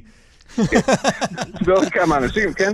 לא, לא... כאן גרים. בכיף הפניקס ושאול אמסטרדמסקי. בקיצור, בקיצור, זה זהו שאנחנו הסיפור, הסיפור. נגמר? ניצחת פה? תראה, אני לא יודע, כי הם תמיד יכולים אה, ב- להודיע מחדש על זה, אבל לכל הפחות עשינו פה משהו שאותתנו גם לגופי הפנסיה, הם חלק, מבחינתי חלק מאוד חשוב בסיפור, גם לגופי הפנסיה וגם לחברת כנפיים, שוואלה, יש לכם זכוכית מגדלת עליכם. אתם חברה ציבורית, זה כסף ציבורי, אתם לא יכולים לעשות מה בראש שלכם. רוצים לכו תהיו חברה פרטית, יש לזה מחיר. תצטרכו לשים הכל מכיסכם. אתם רוצים את הציבור שותף? תנו דין וחשבון לציבור. יפה. יפה מאוד. יפה מאוד. כמה, אתה יודע להגיד כמה עסקאות כאלה יש? מאות, אין סוף. המפורסמות שבהן... סתם שמת כל- אצבע על אה, עסקה אחת. אז, אז המפורסמות שבהן זה כל עסקאות בעלי העניין שנעשו בבזק בתקופת אה, שאול אלוביץ', וכאילו אנחנו מכירים את הכי גדולה זה עסקת יז, אה, בזק יס, אבל היו שם, היו שם אין סוף. אלוביץ', שתבין, הייתה לו גם חברת פלדה. הוא גרם לבזק, כל המכסים של הבזק הזה ברחוב, ברצפה, במדרכות, בזק הייתה את זה בחברת הפלדה שלו, את המכסים. עד כדי כך. זה, הבורסה שלנו מוצפת בכאלה, ולצערי, הג- גופי הפנסיה שאמורים לאשר את הדברים האלה, מבחינתם זה כסף כיס, הם לא רואים את זה בכלל. והם פשוט לא אקטיביים מספיק, ומאשרים. וחבל. טוב, אם דליה איציק רוצה לעלות לשידור, או, אז יש אשמח. פה, גם אנחנו פה עד 10 וגם אנחנו פה מחר.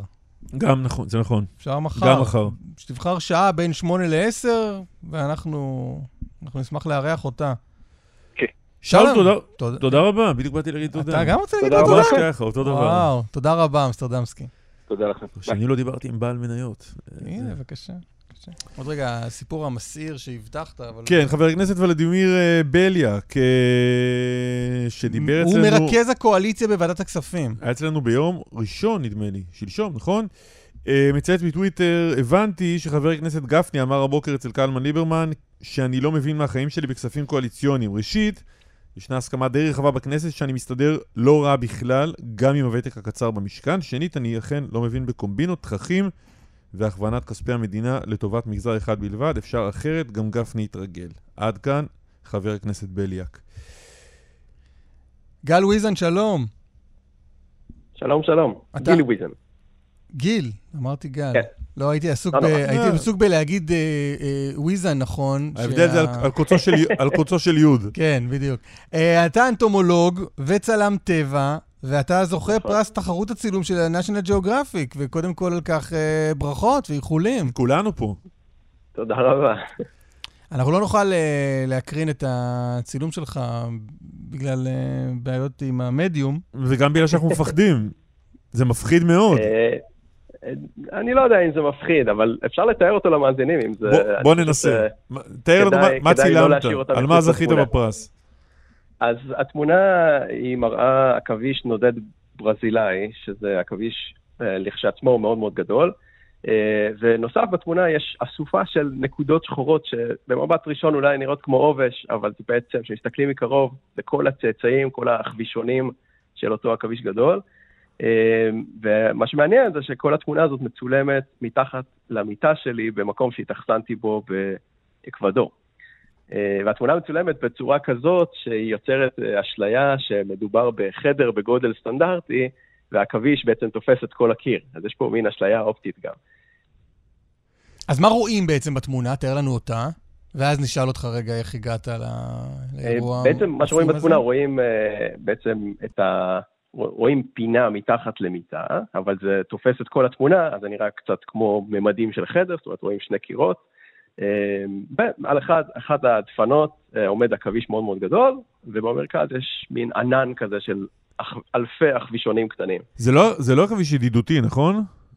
נכון, אה, יש בתמונה הזאת כמה רבדים. זאת אומרת, יש פה גם את ההתנהגות של העכביש, שמירה על צאצאים, יש פה אה, קרבה לאדם, מכיוון שזה בסך הכל אה, בחדר, אה, ויש פה גם את החשיבות הרפואית. מדובר בעכביש עם הרס מאוד מאוד חזק, שיכול להיות גם מסוכן. עכשיו, אתה היית איתו בחדר. חשיבות, אבל אהבתי את הביטוי חשיבות רפואית. כן. כאילו, כן. סכנת מוות, זה חשיבות רפואית. נכון מאוד, כן. עכביש זה אחד המסוכנים בעולם, אני חושב השני הכי מסוכן בעולם. אה, וכן, אני גיליתי את העכבישים האלה כבר שאחרי שני לילות שביליתי בחדר. זאת אומרת, כבר איפה- ישבתי איפה על זה המיטה היה? הזאת באקוודור. עכשיו תראה, לי, אה, אני גיליתי לפני כמה ימים שיש לי בבית חולדה. עכשיו, אני, אני שקלתי, מן הסתם, ל- לארוז את, את אשתי והילדים ולעבור דירה. ואם לא מדובר בחולדה, אלא מדובר בעכביש, אה, אצלנו לפחות מטפלים בזה עם הסנדל. פחות, מצל... פחות מצלמים. אני, אני מבין את, ה, את התגובות. אבל זה אנחנו, זה לא... זה, זה, הבעיה אצלנו, אני יודע. הרוב מצלמים. אה, אני לא יודע אם הרוב מצלמים, אבל uh, הפחד מעכבישים, למרות שאני יכול להבין אותו, uh, הוא, הוא פחד uh, שאין בו הרבה היגיון. Uh, כי עכבישים הם לא... אין להם, אין להם זמן אלינו, הם לא, הם לא יודעים מה זה בן, בן אדם, וכשאתה נתקל בעכביש, אז הוא, הוא לא יודע מה, מה נמצא מולו. אה, ולכן אין שום סיבה גם שהוא אה, יתקוף אותך. כן? אבל לא, אבל איך יודעים שהוא הורסי ומסוכן? על סמך ניסיון זה העבר. באמת שאלה, זה באמת שאלה טובה, ובאמת... בתי הקברות מלאים. באנשים שחשבו שהעכביש הזה הוא רק... זה לא, זה לא נכון, יש לו עכבישים חשיבות בעיקרון הם, לא. נושכים, הם לא... עכביש, העולם שלו יחסית פשוט. עכביש מגיב לארבעה דברים, וזה מאוד מאוד קל אה, למנות אותם. זה בעצם טרף, מזון, סכנה, בן זוג ומתחרה. כל עוד אתה לא נופל באחת מארבע הקטגוריות האלה, אז אתה בסדר. עכשיו, נו, אבל למה שהוא לא יראה- לא בך... למה שהוא לא יראה בך... סכנה, זה כבר כן. סיפור אחר. כן, זו השאלה. למה שלא יראה בך סכנה? או טרף. עדיף לא, לא להתקרב לעכביש בכלל. אה, ואז הוא גם לא... עוד פעם, העכביש, אתה לא מעניין אותו. אם אתה שומר מרחק, אז הוא בסוף אה, יצא החוצה. אין לו מה לחפש ב... אה, אם אין אוכל כמובן, כן? יש אוכל, אז הוא יישאר וחולדות? אתה יודע להגיד משהו על חולדות? אין פרס Geographic זה- על חולדות? אומר חולדות? הייתי אומר שיותר אה, הגיוני קצת, אה, לא, לחש- אולי לחשוש, מחולדות, אה, לא לא בגלל שיש להם משהו מאיים, אלא קודם כל זה חיה יש מאוד להם חשיבות אינטליגנטית. רפואית. יש להם, מה, מה? עוד רגע נגמר הזמן, יש להם חשיבות. רפואית, זה נכון. אבל למה הגיוני לחשוש. מחולדות? קודם כל, יש להם חשיבות רפואית, זה נכון מאוד. ברור. חולדות יכולות להעביר מחלות, אוי. אה, מה שהעכבישים אף פעם לא יכולים, אה, הם פשוט לא, זה אתה מבין? לא לא האיש קורה. צילם את אחד העכבישים הכי ארסיים בעולם, והוא אומר לי, תפחד מהחולדה אצלך במטבח. הוא קיבל פרס, אמרתי, הוא קיבל. פרס גדול. אמרתי, שים לב. גיל, תודה רבה אה, לך, זה נגמר. לנו פשוט הזמן. תודה, תודה, וברכות על הזכייה, ותודה גם... לכם. וברכות לזכייה של איתמר דרוקמן, נדב רוזנצוויג, מור גורן, יאיר ניומן, ואתה, אסף ליברמן, שזכית בי פה ותזכה בי גם מחר בשמונה בבוקר. מרגש מאוד. קלמן ליבסקין, תודה רבה.